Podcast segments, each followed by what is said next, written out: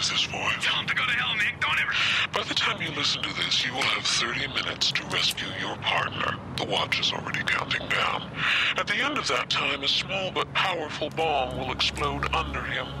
You can find him in the old Harris Generating Station. There will be two ground rules. One, you must do this alone, unarmed and on foot, or your partner will die. And two, while you're hunting for your partner, I'll be hunting you. Oh, and one more thing. Ordinarily, the prize would be two million in cash, but what would cash mean to one of your kind? Yes, I got a good look at you earlier tonight. I know what you are. I know what I'll be dealing with. Welcome back, friends. Welcome back. It's time for another episode, a Forever Night episode, and an important piece of business before we get started. The Forever Night episodes will be moving. I'm going to start telling everybody this at the beginning of every pod, because that way everybody gets a chance to um, hear it. Right. We have we already have multiple groups of listeners. Yeah. For our different categories of episodes, so right. We're just going to make. Uh, Different podcast streams. For each one. This way you don't have to sift through all the stuff we do to find your favorites. So the Forever Night episodes will be moving to their own stream under their own title, Come In eighty-one Kilo. With custom artwork. I'm so excited. Um, of course, you know, eighty-one Kilo is Nick and Skanky. It, it, yeah, it's the call yeah, sign for call sign. Nick's car. So they will now be Come In eighty-one Kilo, a Forever Night podcast. But for now, they will still be under our Strange and Beautiful Book Club stream. So, hi, I'm Rachel. And I'm Matt. Welcome to the Strange and Beautiful Book Club.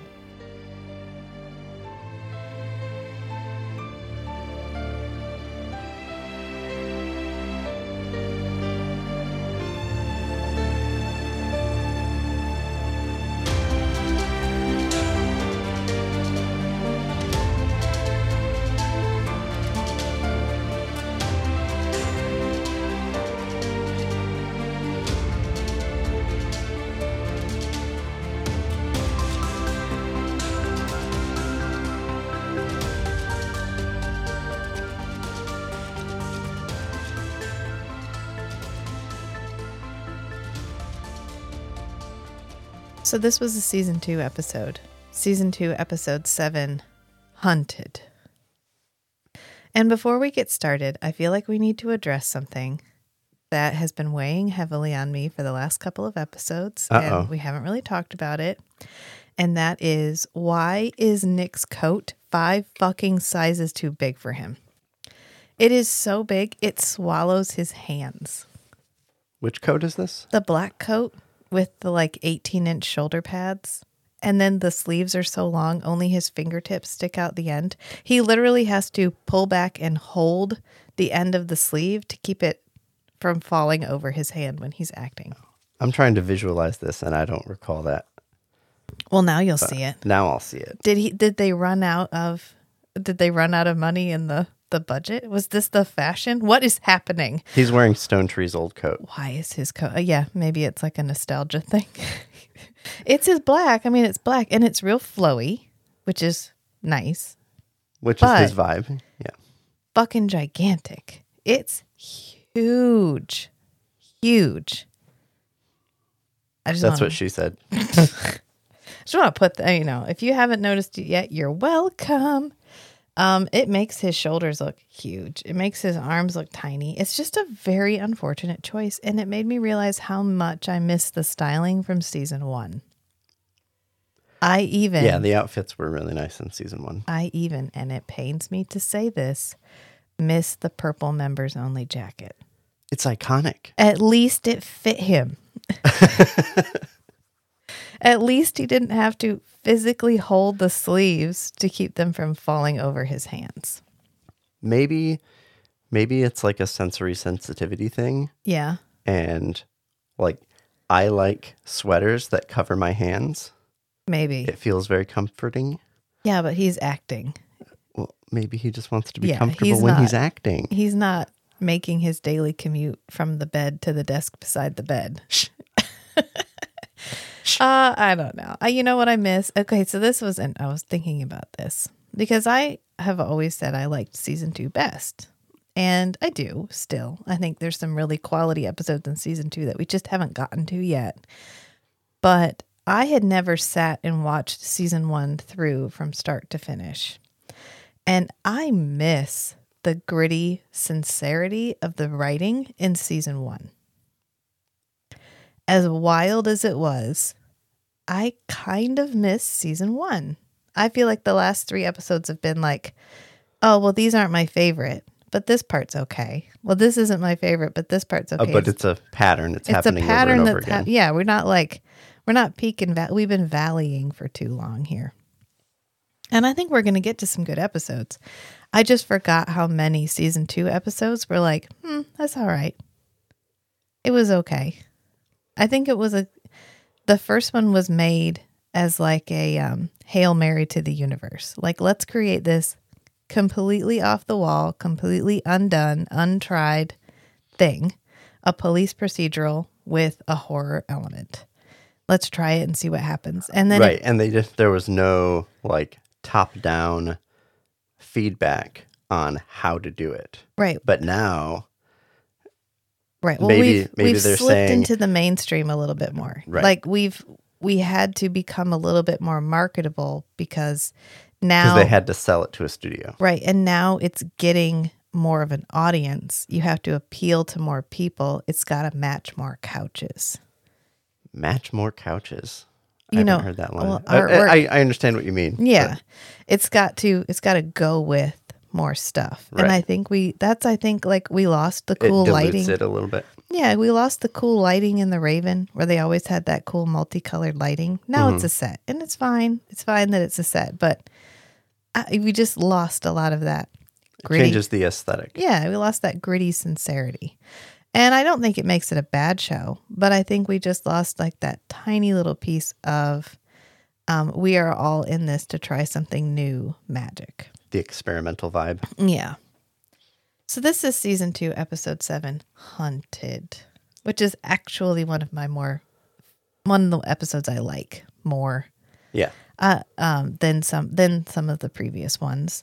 And I think it's because we get to see Nick doing vampire stuff, which we haven't seen in a couple of episodes. I mean, we see it like a little bit, but we haven't been like, he hasn't been hopping out of the car and taking off at every random moment, unless you count um, Forward Into the Past, in which he did a lot of weird vampire stuff, which yes, I calculated the distance between where he, the, I found okay, the so street this, intersection. This is a topic that we brought up in a previous episode. Yes. Where... It, I guess it was in Forward Into the Past. Right. Where I posited, could Nick fly across the ocean in a night? Yeah. Or does he have to take a plane? So I left it at that. Okay, go ahead. Okay, so I left it at that. And maybe, I, I thought maybe it would pop into my mind at some point during the day and I'd be bored. And okay, let's calculate some things.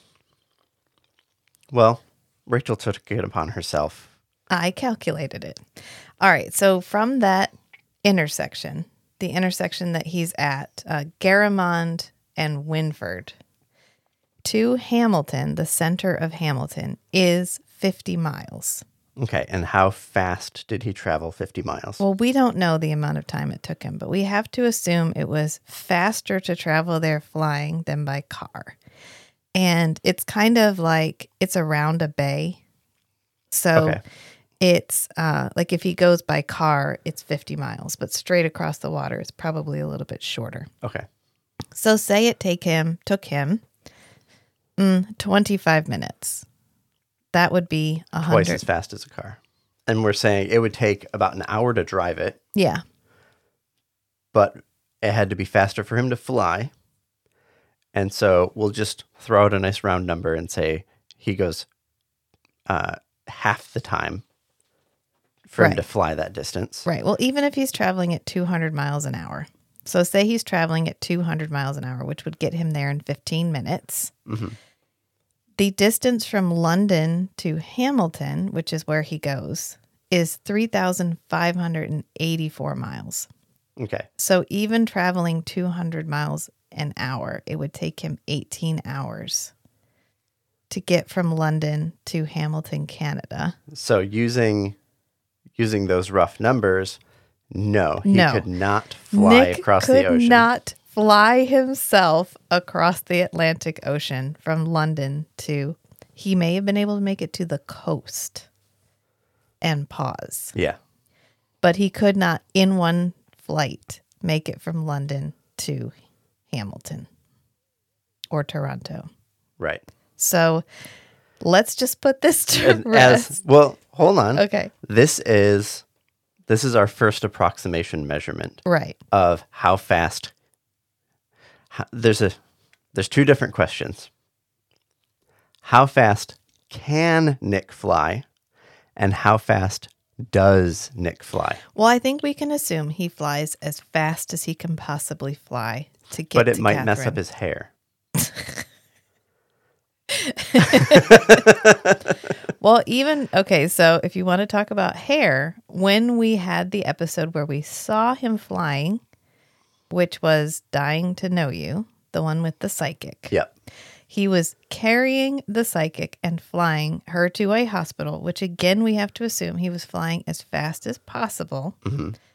They were able to have a conversation, and neither one of them had hair that was moving Uh, with any amount of wind. That, that's that's an abstraction that was hidden from us for the sake of filming. You could not hold a conversation at two hundred miles an hour. However, he may have been flying at human speed so that he would not harm her. Right. Because a unprotected human flying at two hundred miles an hour would probably have some issues. Assume you hit a bug at two hundred miles an hour. Okay, so it's like when a straw goes through a telephone pole during a during a tornado. Okay, so to summarize, mm-hmm. we have one data point.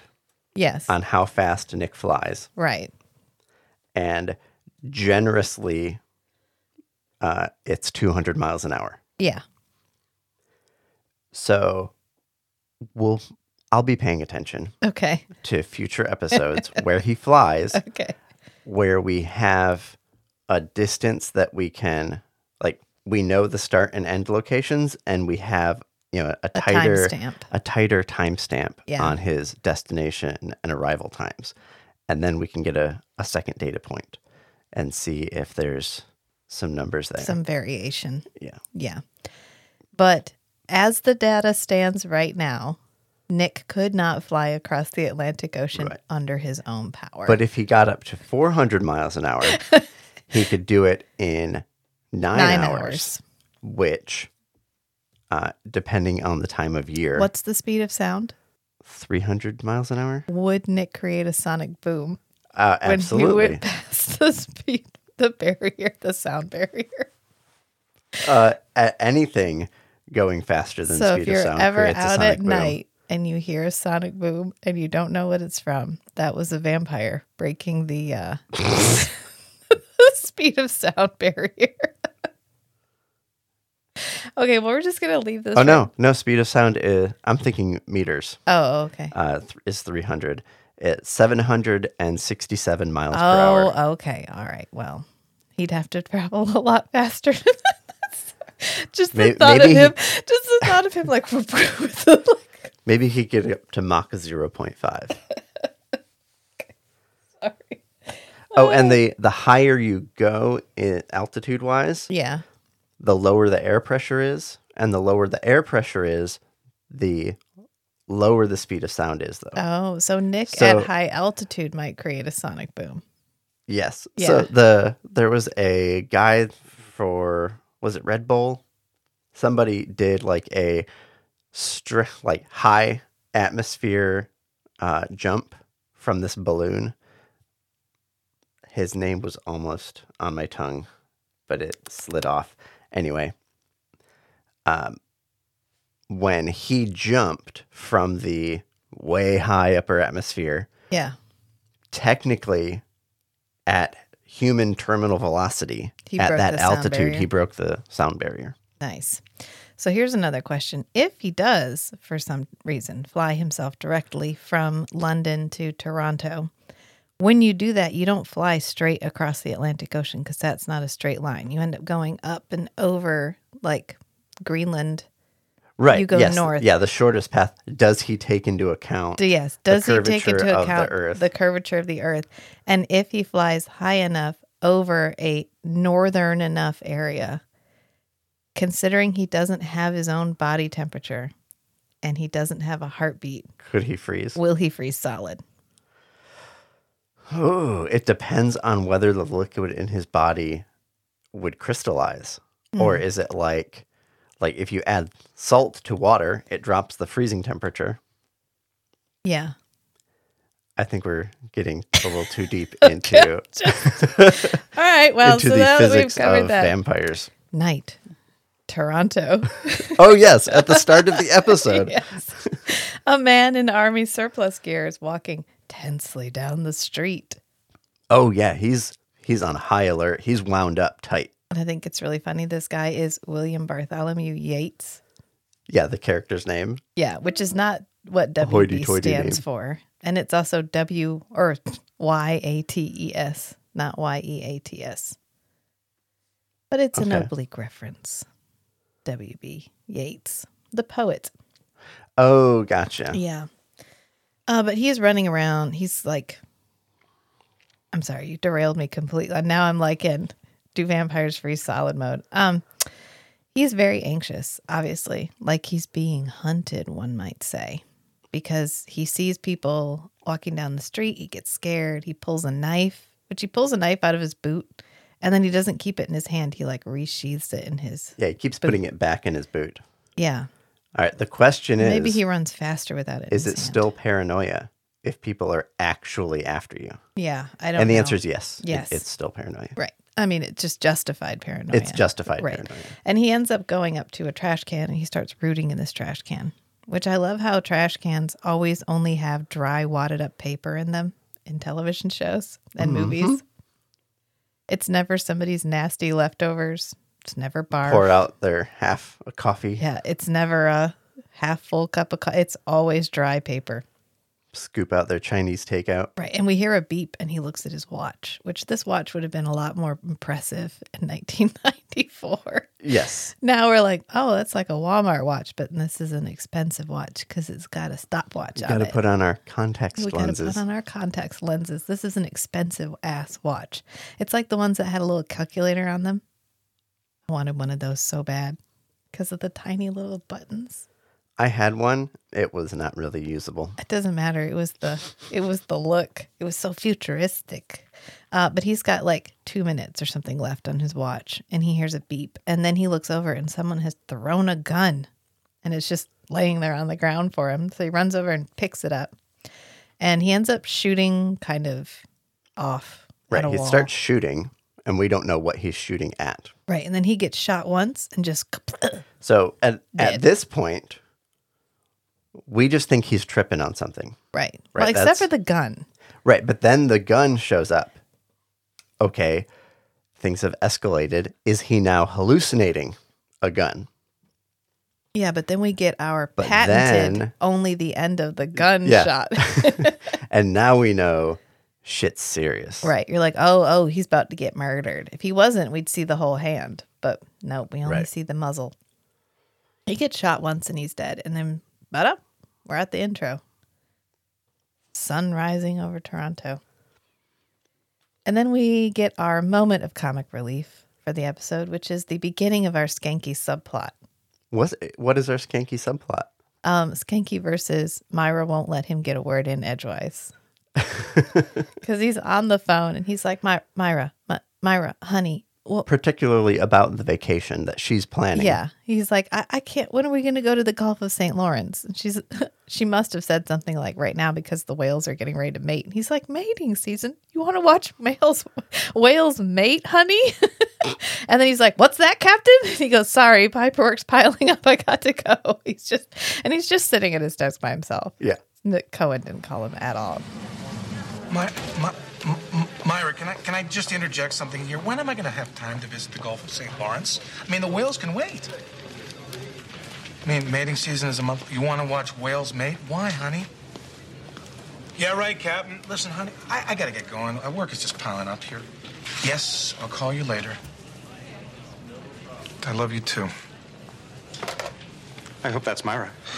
You know, she says we never talk, so I call her up, and she ends up doing all the talking, usually about the vacation we'll never have. At least she's including you. And he ends up hanging up, and we get kind of a, this is supposed to be a comedic interaction, and maybe it is. I don't know. I'm so fucking distracted by his coat at this point. Nick set, sits on his desk, and he's like, I hope that was Myra, because Skanky, Skanky ends says, with, love you. I love you. Yeah. And uh, they we just get kind of a... Uh, back and forth. It's sort of a partnership building moment here where they get like a haha buddy buddy. Oh yeah, by the way, somebody else got killed. Now this is number six. Oh, okay. So we're on to the plot now. It's, it's a fine. serial killer. It's a serial killer, which I think they use that word. They don't use the word serial killer. No. And it just occurred to me now. Yeah. And so Skanky and Nick are like, well, are there any witnesses? And Skanky goes, uh, no, there was a bunch of people in the square. Nobody saw anything. In fact, one of them thinks he's um, Napoleon. And Nick oh, goes, yeah, because no, it's no, a bunch of like, homeless people. Or, yeah, he goes, no, no. Rasputin. Or unhomed people. Right. On people experiencing homelessness. Yes. And we find out that this is number six. And all of them have a gun. None. Which, and the same watch. Yeah. And the same. Not the exact same watch, but six identical watches. Right. Yeah. And the gun doesn't ever match what they got shot with. So the gun isn't the murder weapon. So someone is giving them a gun and then killing them with a different weapon. And so they go in and talk to Cohen about it. And Cohen's basically like, um, this is number six. We need to get our shit together. Uh, we need to we need to figure this out and get this wrapped up, and we need to we're get it wrapped up. We're a laughing stock. Yeah, this is ridiculous. And Skanky's like, well, I call him the garbage man, and then crickets, and then they move the, on. The emotional bid from Skanky, right? And then he calls him Monsieur Le Garbage, Monsieur Garbage.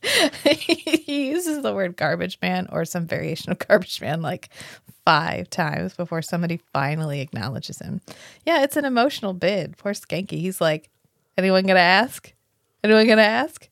Matt does this all the time. Just oh, yeah. Make a bald statement and then just wait.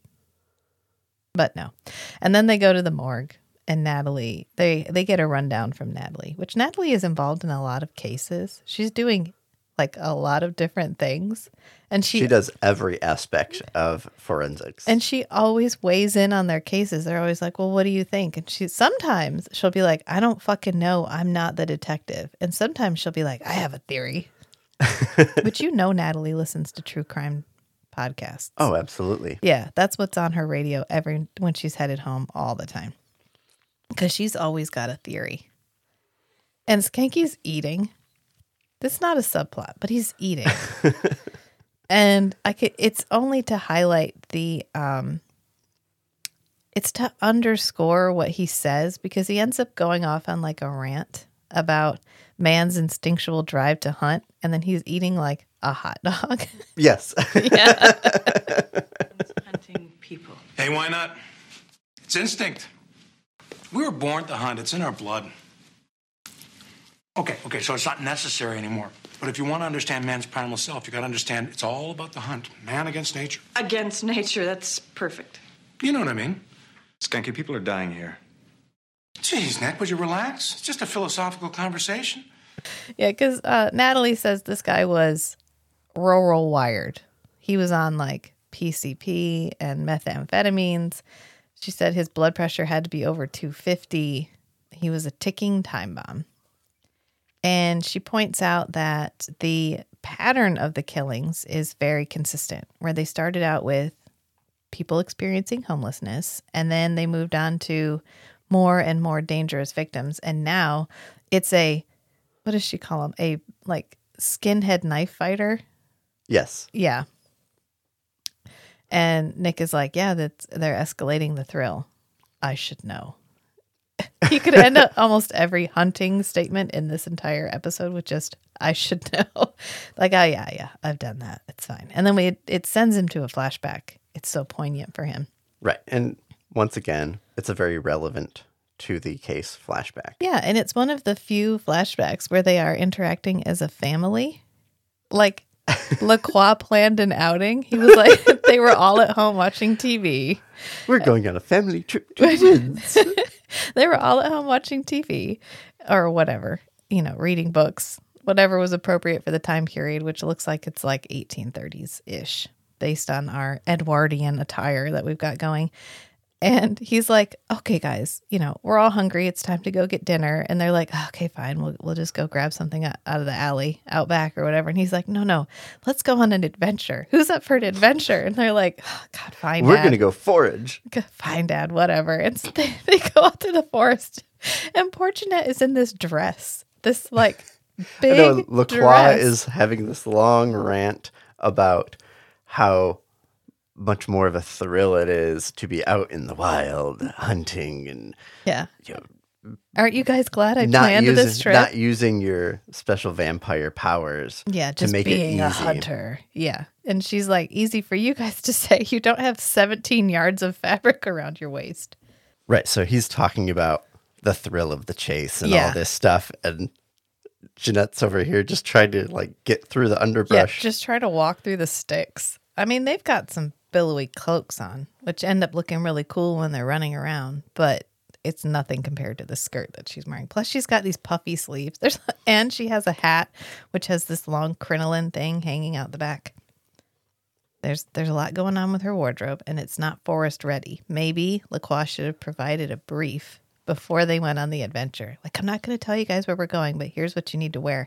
Like when you take your kids to Disney World, and you're like, just put your bathing suit on under your...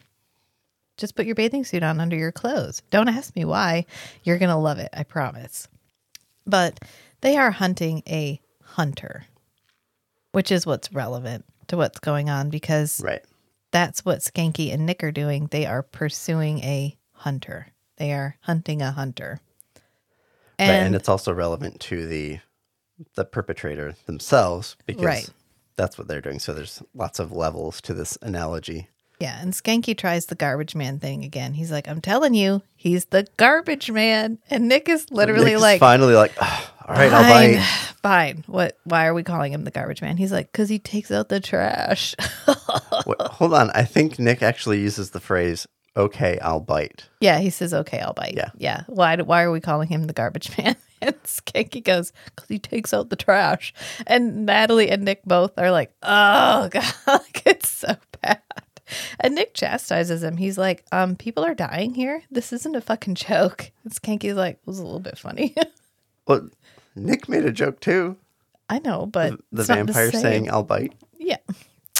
I mean, yes, but that was his own, like, haha. Internal personal joke yeah. with him and Natalie. Right. It was a uh, inside joke. Inside joke. God, why did that leave me? I was like, I don't know what that is called, inside joke. But we go back to the precinct. We have a lot of them working together to try to solve this case, which we don't get very often, where they're it's actually... Because it's because it's an important case. They are actually talking to each other and working together because they've literally broken out pins and red string, and they're standing over by this map. And they have, like, the pins all around their precinct, and they have the red line all drawn to them. And Skanky is reading out some of the witness statements to try to, like, generate some new brainstorm. ideas, brainstorm for them.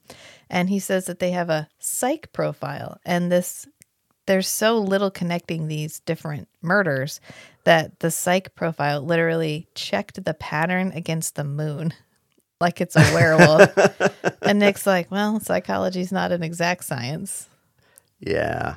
Oh, I think, I don't know, Stone Tree's not around right now, so it's probably not him.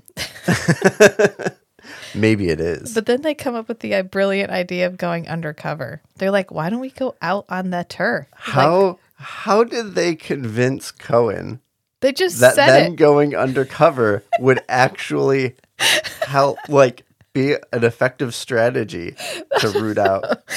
They're literally just like, let's go undercover. Let's get out on the street. Yeah. And Skanky goes, yeah, let's go street. Like, let's just get, get on the turf. Let's get let's get down with the people and see what the what the word on the street is. See if we can figure out what's going on. And so he's like, yeah. Let's, it's we'll, so contrived. Right. And they're literally like, okay, but, we'll, we'll go hit up. But it's a good gag. It works because they're like, oh, yeah, let's go. Let's go right now.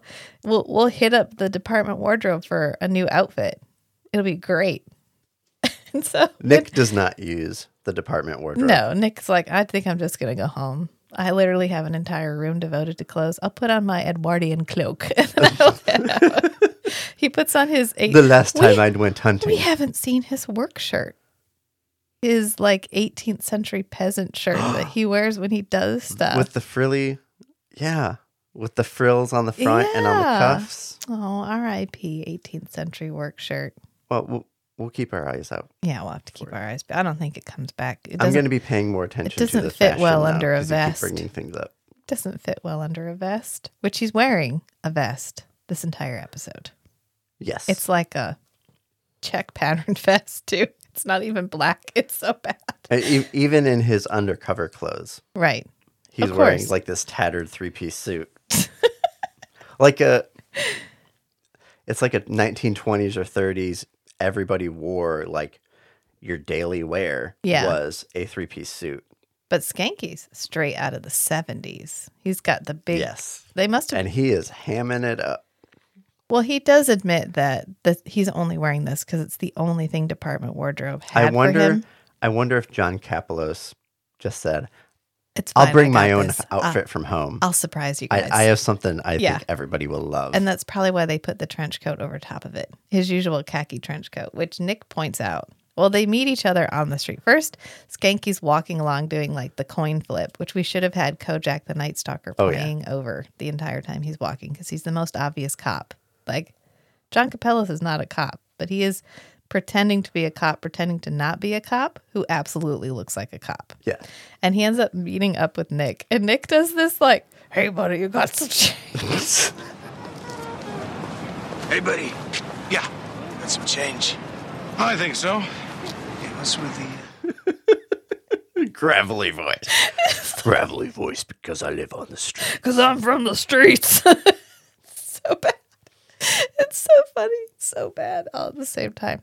Um, but they like walk up to each other, and then he literally says it, and then in his regular voice, he's like, "What's with the clothes?" or "What's with the trench coat?" Right. And Skanky's like, "Ah, that's the only thing they had for me." And he like flashes his seventies suit, and then he goes back to the like, "It's for coffee." Like every other sentence is in character, and then back to Nick, and then back to the character he's playing.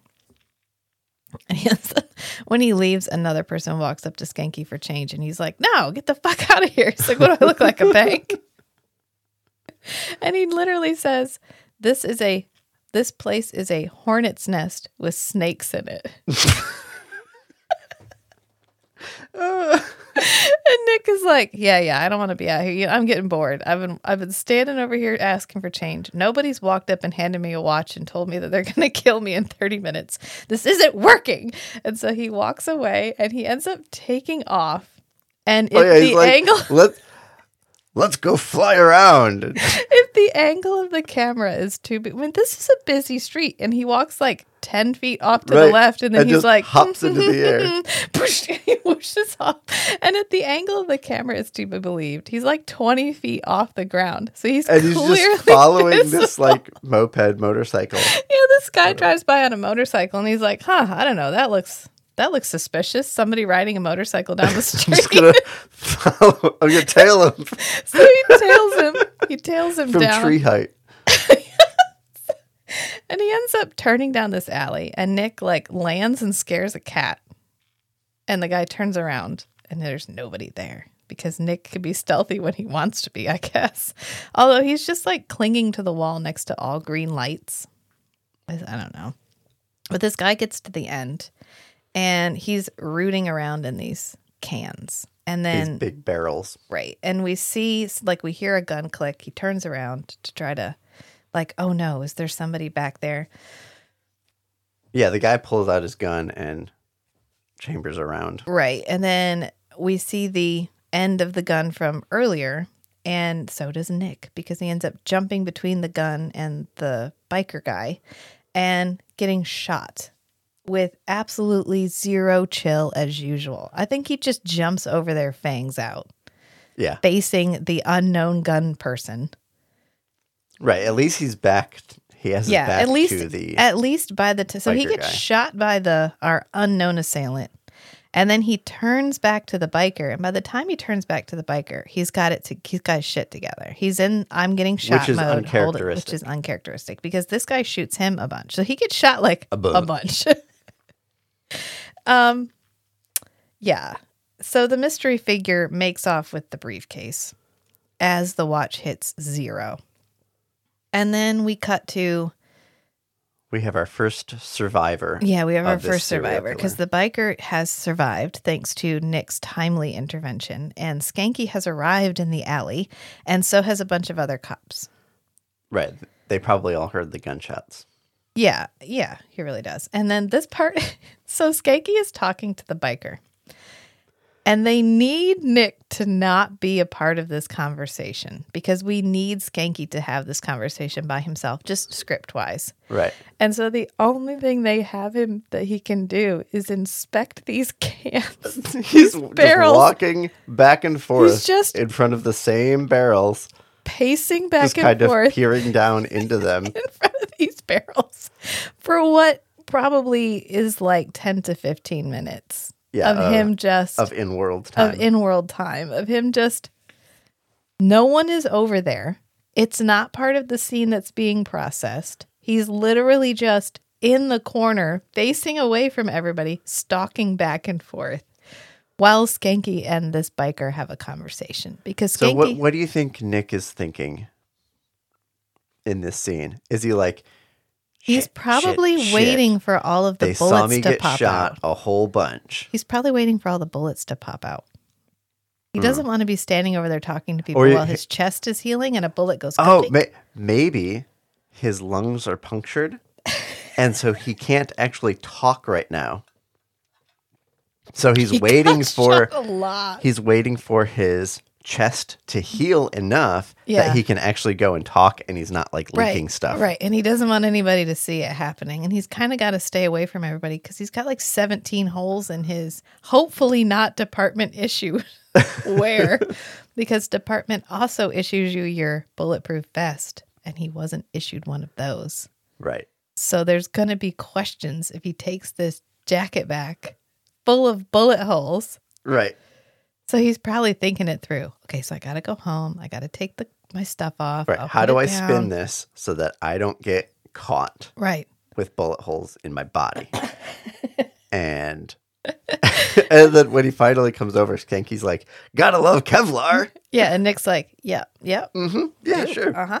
Yeah, so Skanky holds up this gun to the biker, and he's like, just for shits and giggles. At Where'd least you get it's this? in... An evidence bag. bag. Yes. Yep. He's like, just for shits and giggles, where'd you get this? And the guy's like, that cop is dead. Accurate. Accurate. But not for the reason he thinks. Because Skanky's like, well, he's obviously not dead. Can we go back to the gun? W- where did you get the gun? And the guy's like, is this like, yours? He's like, it's not my gun. No, he's like, no, you don't understand. I shot that guy like a bunch. I shot that dude a lot. And Skanky's like, yeah, Kevlar. And the guy goes, no, you think no. we're amateurs? Yeah. The guy's like, no, no. He, that wasn't Kevlar. That was him. Like, I was shooting him. That cop's dead. I shot him. Hey, well, thanks for the confession. That's real thoughtful of you. But are you the legally registered owner of this fine nine millimeter semi-automatic weapon? Didn't you hear what I said? I shot him. He just stood there. Yeah, right. Well, do you think we're stupid, my friend? Huh? No, it didn't look like it. It looked like it was just him. Right, right. Okay. I would love it if we had this with squibs. Like mm-hmm. if we if we got a bullet splatter, like a blood splatter. Right. Instead but of a powder splatter. As we know, vampires, unless they've recently fed, do not have blood in their bodies. Do we know that? Do we? Wait, I've I've heard it. A little bird told me that. Once a long time ago, and then the birdie and flew off, and everybody probably forgot. Yes. But Nick, Nick is so carried away by this moment; it it sets him adrift in time, and we end up back in our flashback. And this is when they find the hunter by the fire, Which, did LaCroix plan this? Did he watch this guy and know this guy went out? Or they literally just go in the woods like, hunters live in woods. If we go to the woods, there'll be a hunter there. Hunters, it's woods. There's hunters There's in hunters. woods. Yeah. It's part of the or, natural order Or maybe order it's like things. When you're hunting a deer and you put out like a salt lick or you put out like a mm. you put out a bait trap. He literally set a bunch of wood next to a fire ring and was like, that'll Some get hunter one. hunter will find this. That'll get one. It's fine.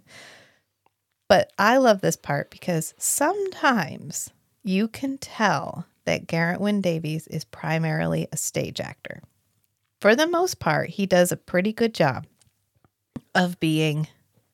Just of doing like of doing television acting, film presence on screen. But every once in a while, he can't help it. He pulls he, out the stage, and the presence. stage just slips right on out, and you can see it when he walks into frame. So we have our hunter, and he's sitting at the fire, and LaCroix walks directly at the camera, and when and Janette is off to the side, yeah, Janette diagonally comes in behind LaCroix, and when Garrett walks onto the scene, he does a very deliberate three-quarter turn, put his foot on this right log. He, he's walking like right behind LaCroix, and then he turns out.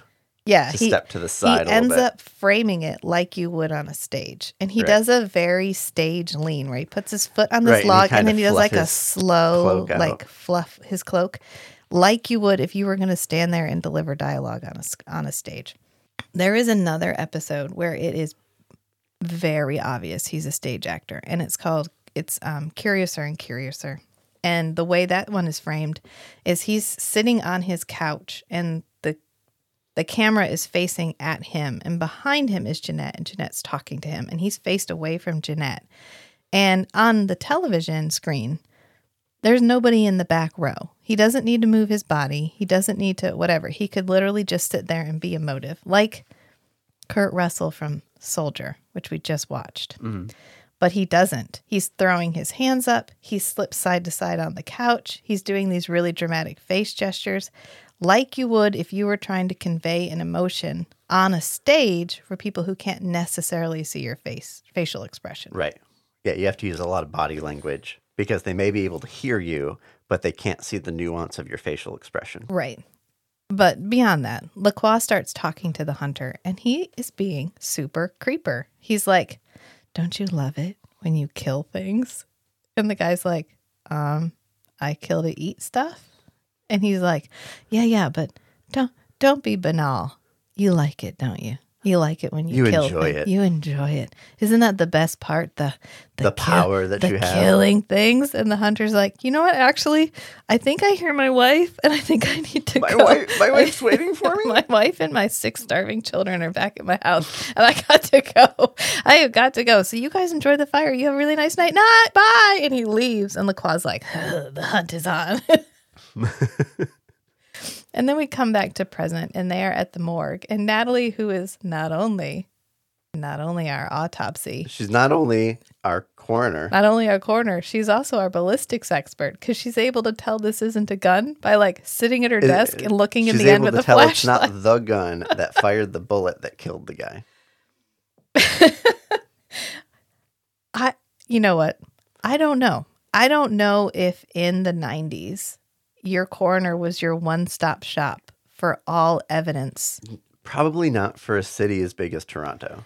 Yeah, you. This would be a much more granular. She may be right. able to give you like a, mm, I don't think so, the caliber's wrong. Like, I've done this a few times, and I can give you some ideas, but I'm not, I'm not the person that's responsible right. for producing like court-level um.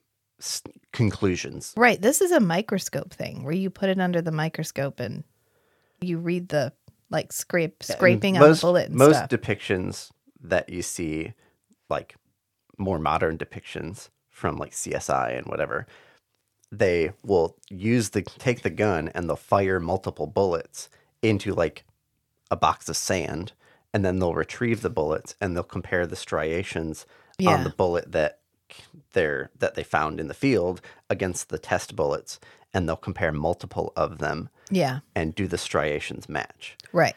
Technically, you could. Right. It, maybe it's the caliber is different in the well, gun that she's looking at. Well, she says it's the twist. You're right. Looking so there's for this amount there's of these twist. spirals yeah, the carved lines. into the inside, and maybe the bullet that killed the guy had like four four rifles rifle spirals on it. And maybe this gun, she's looking inside, and maybe it has like six. Yeah. And so that would be something that you could tell with just like a pen flashlight looking down the barrel. If you're a ballistics expert. Well, that would be something that someone who's slightly knowledgeable about how you identify how uh, a bullet to a gun. Right, would which would mean find. that like Skanky and Nick or Nick would probably be just as likely to be able to tell that. Exactly. As Natalie. Um, yeah, this is just, just an abstraction. It's for an plot it to is. combine it is. all the facilities of. But the, poor Natalie, she's got a lot on her shoulders, and she literally says, "How sick do you have to be to get your thrills like this?" And then she looks directly at Nick, which I think is so funny because they're talking about she's like, in on it. Yeah, she's like, "How sick do you?" I mean, that's a legitimate question. Right? There's Nick. multiple how, levels how of conversation. How sick do there's, you have to be? There's the conversation that she and Nick are having. As like the inside joke yeah. kind of thing. And then there's the other level of conversation from Skanky's perspective. Yeah. And then we go back into our flashback. And they are hunting the hunter. And Janette is gamely trying to run through this forest. And they're like, oh, yeah, this is really thrilling. I'm so glad Dad took us camping. Like, right. This is really fun. And Nick is like, you know what? I'm I'm going to do something unexpected because he knows right, we're LaCroix hunters. runs ahead. Yeah, he's like, he knows we're hunters and he's a hunter and he's going to do something unexpected, which this is the whole point of the flashback. Right. Is in order to this beat is his a hunter. insight for the case. Yeah, you have to defy expectations. So he goes back to the campsite where they started. And then he comes back and Natalie's like, Nick, U K? And he's like, yeah, another time, another place. And then they just walk off. And there's a toy on Natalie's desk. There's a little stuffed Rainbow caterpillar. caterpillar yeah. yeah. And she had family visiting the set. And they left it on her desk. And nobody caught it. And now it's immortalized as part of this episode. Which I think it's really cute. And then we go to one of my favorite parts of this episode. You know why I like this episode so much? It's because we showcase Nick and Skanky's relationship a lot in this case. Yeah. Because in the last two or three episodes, they haven't really worked together on anything. In Capital Offense, he was totally rogue. In Forward into the Past, he's completely rogue. He's right, not and working with Skanky. It's all about his history and his story. And their bromance is what makes the show. Because his Nick's relationship with the other women in the show is left so ambiguous. We're not here for it. What we're here for is the relationship between Skanky and Nick. So we finally get a little bit of the Skanky-Nick magic back in this episode. I mean, we even had an episode where Skanky was actively belligerent towards Nick. So it's really nice to have them come back and be partners. And we really get to see it when they do the interrogation of the biker oh, guy. Oh, yeah, they play it up. Oh, yes. He's like, oh, I see. He's going to be the good cop. You're going to be the bad cop. You're going to rough me up, whatever. And Nick's like, no, no, you misunderstand me. He's not the good cop. And I'm not a good cop either. What we're going to do is we're going to ask you questions and we just want honest answers. And that's how it's going to work. And if it doesn't work that way, it's going to be real unpleasant for you because I don't like confrontation. I fucking hate it. And then they do this like but in this like really like loomy yeah like very close personal space yeah tone. He gets right in his face and he's like, I hate it. And then they do this rapid fire like, okay, where were you when it happened? And he's like, oh, I was at this bar. What bar? Right. They keep interjecting to so he can't maintain like his train of thought. I was in this bar. Which bar? Hoghead. Parkdale or North York? Deal. What time? Boom. Three hours. Come on, keep going. So I get back from the John. What were you doing in the John? What do you think I was doing in the Buying John? Or selling? We can nail you either way. Jeez, I was taking the lead. Spare me the details. So? So I get back to the table and there's this itty-bitty tape recorder sitting there.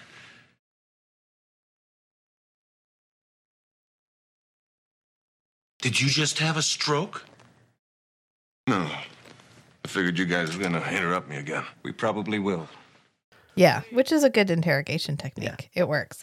And he explains about how he found the tape recorder and there was a watch with it and a note. And no, he didn't keep the note. And it told him he had thirty minutes to find this briefcase that had two million dollars in it, or he was, and he was, had to find it or he was going to get killed. And he was like, and that's it. I, I don't know any more than that. But that's more than they knew before. They right. didn't know what... Now they yeah. finally have some information about the case. Yeah, they finally know what all the pieces are for. And so they go out and Cohen's like, okay, well, how did it go? And they're like, oh my God, that was so much fun. I haven't had that much fun grilling somebody. Skanky says he hasn't had that much fun grilling somebody since Myra ran the car into a ditch. ran the Cordoba yeah. into a ditch. And Cohen's like, okay, well, are we sure he's honest? And they're like, yeah, nobody can make that shit up. Not the way we just did. Not the, not the way we right. just interrogated him. And she goes, okay, well, why don't you call the R C M P behavioral unit? Matt was like, oh, the R C M P, the Mounties. Yep. And get some coordination. And they're like, okay, yeah, okay, we'll go ahead and call him. They're kind of like the Canadian equivalent of the the federal investigation. Yeah, but this Maybe is... Maybe not the F B I, but... This is kind of a red herring-ish. Mm-hmm. Uh, although Matt was like, oh, it's one of them. Well, no, it's not, because it's just to bridge the gap until Skanky's ready to go home. Right. Um, I speculated that their their local R C M P contact yeah, uh, wasn't picking up and whatever. I was like, oh, it's because it's her. She's the killer. But no. Right. It was a distraction. It was a red herring because Skanky goes out. He's getting ready to head home for the day and he gets yoinked. yoinked. He gets tranquilized and yoinked. And then Nick comes out later and he goes to get in his car and there's a tape recorder with a watch. And a note. And the note says, play me. So he plays it and this is when we get our terms. And it's like, I've got your partner. Here's his voice to prove it. And it's Skanky going, don't do it. Don't come get me. Save yourself, Nick. Save yourself. And he cuts, gets cut off. And then, which all Skanky. And then it's like, okay, you have to, you have thirty minutes to come find me. You have to come alone. You have to come unarmed. You have to come on foot. And he is in this warehouse. And see you there. It's dawn. Right. And then he looks out. And the sun is rising, which it feels really close to after he got in the car. He was cutting it real, real close. Or he lives like around the corner. Right. Or he was banking on that underground garage. Maybe got some special glass. Yeah. In the windows. Maybe. A, a special uh, U V tint. Yeah. But this is our first like verbal interaction with the bad guy, the bad person. Right. This is the first recording that Nick and Skanky have heard. Right. And we immediately hop over to Skanky and Skanky's being tied up and he gets the blindfold pulled off his head and it's a woman. And he's like, oh, you better watch out. There's like a real bad dude running right. around. And she's like, oh, it's wow, me. Skanky. Come it's on. It's me. And this woman is Rent-a-Anne. Rent-a-Anne Foley. She's Renta the Anne Foley. She's the what? Less developed version of Anne Foley from Dance by the Light of the Moon. Remember Dance by the Light of the Moon was the one with the sex worker, the stripper who seduced Nick because uh, okay. she liked yes. seducing men, men yeah. and having them kill for her. Yeah. This is what got me thinking like, oh, I missed season one a little bit because that was a good episode. Mm-hmm. And this woman just isn't Anne. So that's why we're going to refer to her as Rent-a-Anne because we don't find out her name. We, we don't find, find out, out nothing about her. We don't find out. Except that she kind of implies that she grew up wealthy. Yeah. As Nick says, we know that this the bad guy has money and brains. And Cohen says, a rare combination. But yeah, we don't, nothing, nothing. Except that this woman likes to hurt people. And that's it. And not even as imaginatively or as... Interestingly, just hunting them, just hunting them as Anne Foley. So we're just going to call her Rent-a-Anne. And now you know why. Okay. But Nick has to make his way there through the sewers because the sun has risen, which how does he know how to get to where he's going? And why are they he's all lived here for years? Why are they all over six foot tall? These are very unusual sewers. Okay. This, the only time that I've reasonably seen these kinds of sewers are on very in very old cities. Right. Where, like, you literally had to be able to walk it. You didn't have equipment to just dig up a sewer pipe anywhere. Yeah. This isn't the last time. This isn't the last time we're going to be in the sewers. And they are as elaborate the next time we go in them, too. So they're a little bit right. more believable. I, would not, I wouldn't expect to see these kinds of sewers in North America. No. But in Europe, yes. Yeah. So, I mean, whatever. We'll just... These are what the sewers look like. Here you go. Anyway, it, it, it's a convenient plot device. It happens, because that's how he's got to get there. And he's even dodging around light in the sewers because there's light coming right, there's in grates the openings. From the yeah. road. Yep. And then we cut back to Skanky having a conversation with Rent-a-Anne. And I find this conversation really interesting because she's sitting there filling hollow points with garlic. And... she's talking to Skanky, and she says that Skanky is bait because Nick would not be tempted by the money the way the other people are tempted by the money because his kind doesn't need money. Right. Some of the phrasing that she uses. Yeah. And so she asks Skanky, she's like, what's it like working with someone like him? And he's like, uh, I don't know what you're talking about. And she goes, hmm, discretion. discretion. Is that really warranted at this point? So why me? I knew that your partner couldn't be lured with money. This kind doesn't need money, do they? I wonder what that must be like. What must be like? Discretion, is it? Well, there's hardly any point, really. Like, oh, did this woman just call Skanky out for knowing what Nick is and lying for him? Or does Skanky actually not know? Skanky has to know. Skanky has to know. There is absolutely no way. It's like, I was reading an interview with the guy who, or some of the people who work on Superman. And they were talking about how Lois Lane in the comics eventually figures out what who Superman is. Mm-hmm. Partly because to continue hiding it from her would have made her seem dumb. Yes. Because it had been so long and there had been so many coincidental incidences that there's no way she could continue to not put the pieces together and still be considered an intelligent character.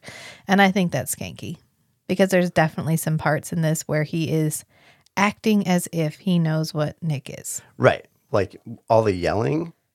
Yeah. Talking and... out loud to himself. Right. Loudly. Almost as if he knows like his partner has really good hearing. Like a human wouldn't be able to hear him talking from across this warehouse. Right. But some supernatural detective partner, well, yeah, I, I just need to get a signal to him. Yeah. Yeah, but Rent-a-Anne calls him out. She's like, oh, really? Are we going to lie for him? Okay. I guess that's how we're going to play it. Mm-hmm. And then she puts a bomb under his chair. And she's like, don't move around too much. And she just gives him a kiss and leaves. Because Nick has finally gotten as far in the sewers as he can get. And he gets out and she's waiting for him. And she's like, well, hello. Mm, good gonna, to see you. And he shoot, she shoots him in the face. and, he, and he's like, ow. And he has a scarf. He has like a scratch from it for the rest of it. And this scene I always thought was weird. I mean, it's a not a bad scene. Definitely there's some where he does the like hand out, like come to me thing when he's trying to hypnotize her. It's pretty cool. But the scene, this part always seemed odd to me because he doesn't say anything for so long. He comes out of the sewers and it's a good five minutes of dialogue before he starts responding to her. Mm-hmm. She's just talking at him for like five minutes.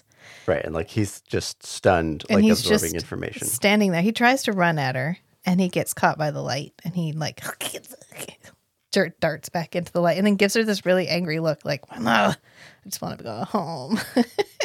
And she's like, "Oh well, let me go ahead and tell you all about my scheme, and all about how I figured out what you are, and all about like while you just glare at me." And then he tries hypnotizing her, and he actually tries twice. The first time's really obvious.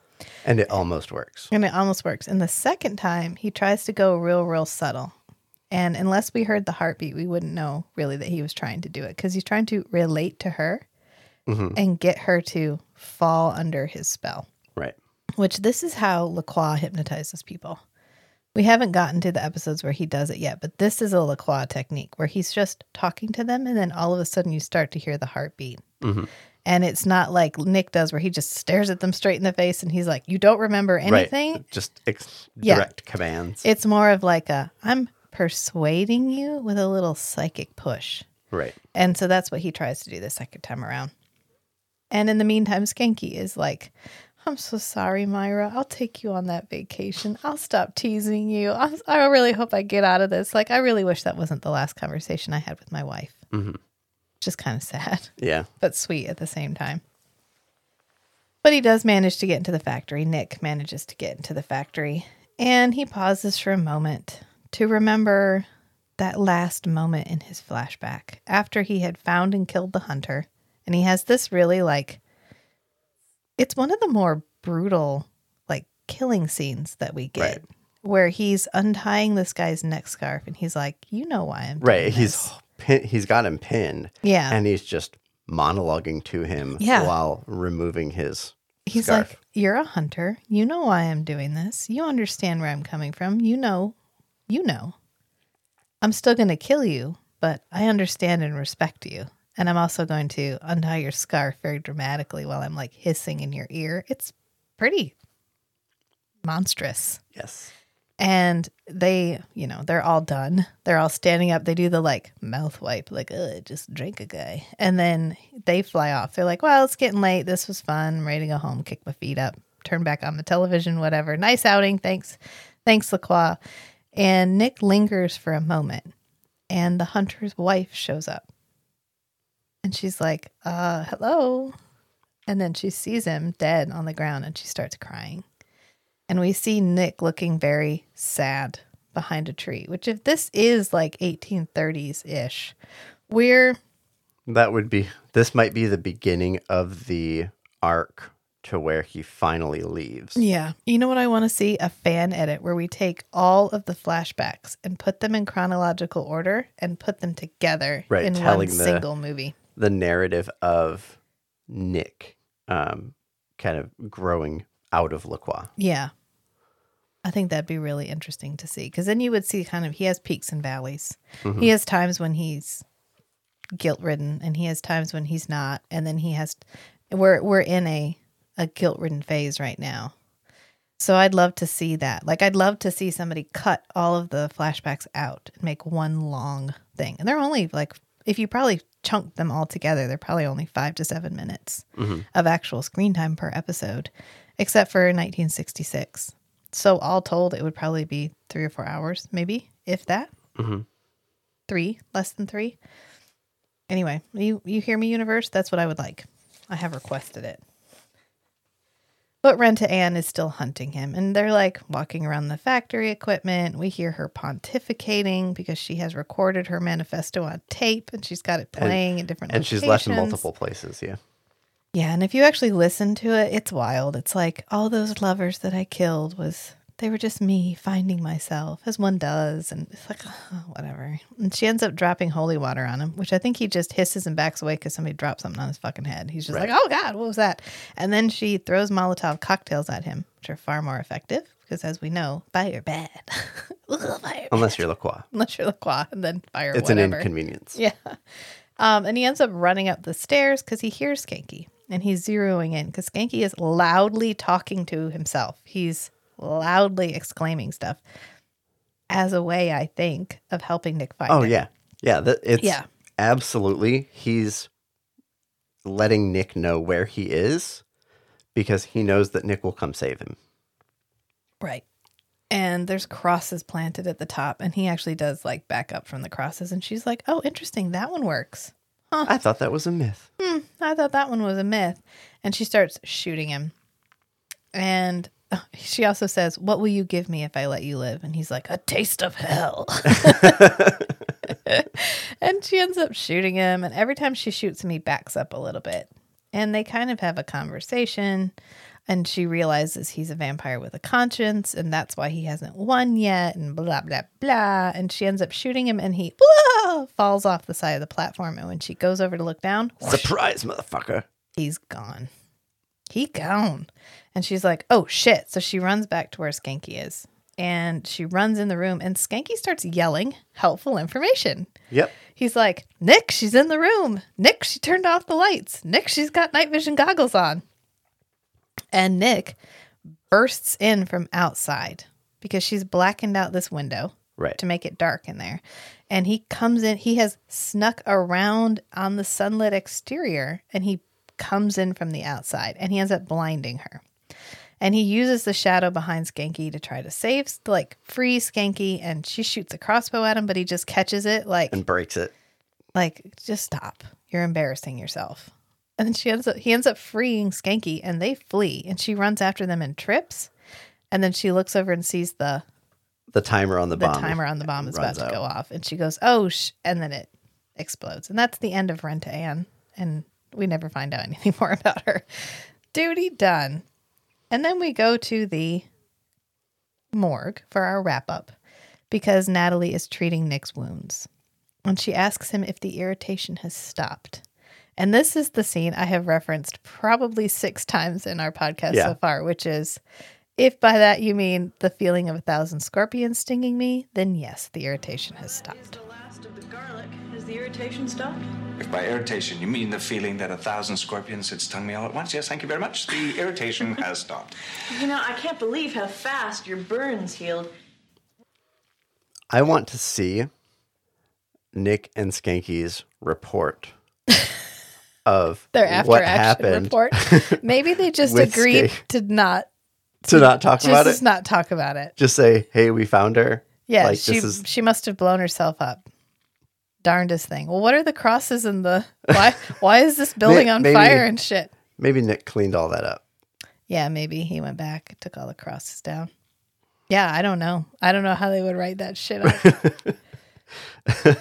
Be like, well, how did then, you find this place? Then what? I got a like. Do they do they tell Cohen that Skanky got kidnapped because the hunter was hunting Nick?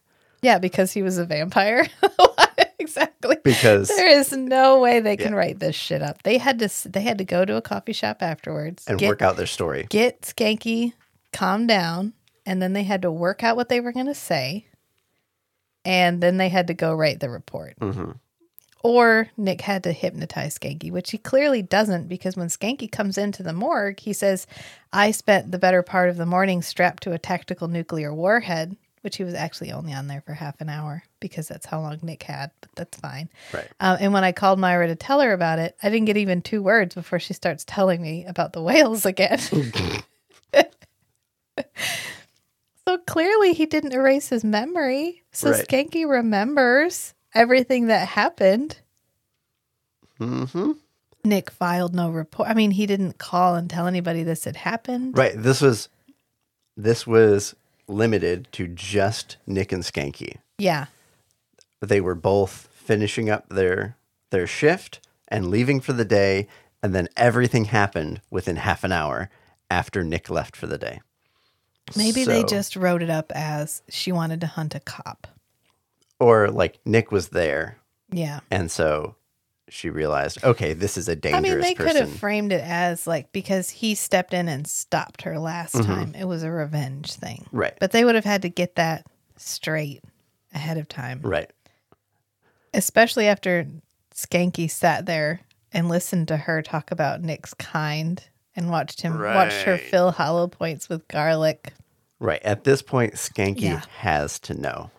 He has to know. Like, just Nick bursting in through the window? Yeah. The second How story window. How did he get there? Get to the window.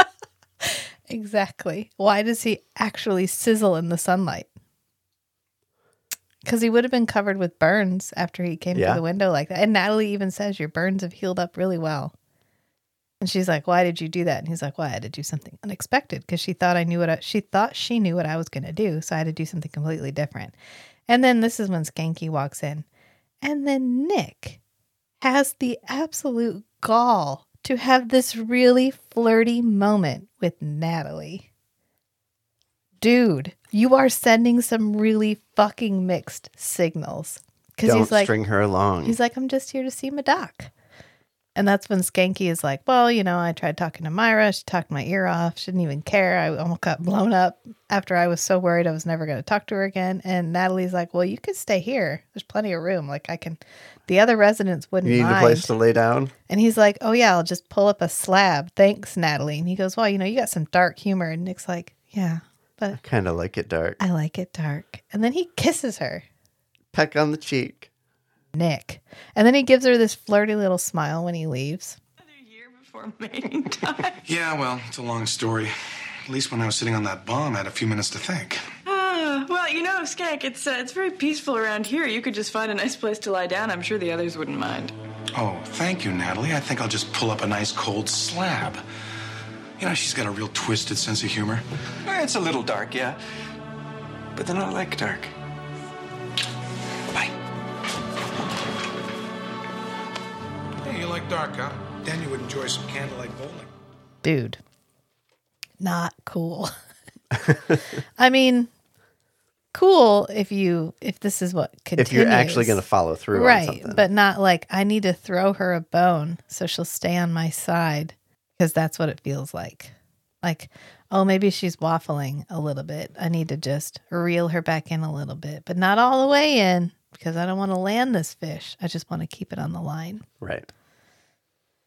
Wild. And that is the end of Hunted. Hunted, not to be confused with Hunters, which was a previous episode. Mm-hmm. Yes. Yeah, I remember you getting it mixed up. Yeah. I'm really glad we're back. We had some Skanky Nick time. Mm-hmm. Because it sets us up for the next episode where we really are going to test our friendship again. So I'm glad oh, we had a moment of reestablishment before moving into the next episode. Also, this is one of our rare flashbacks that's not like, how is LaCroix going to fuck Nick over this time? It's more of a family bonding experience that backfired on LaCroix yet again, because it showed Nick the uh, the repercussions. Right. It, of it this exposed him to fun. The human connection. Yeah.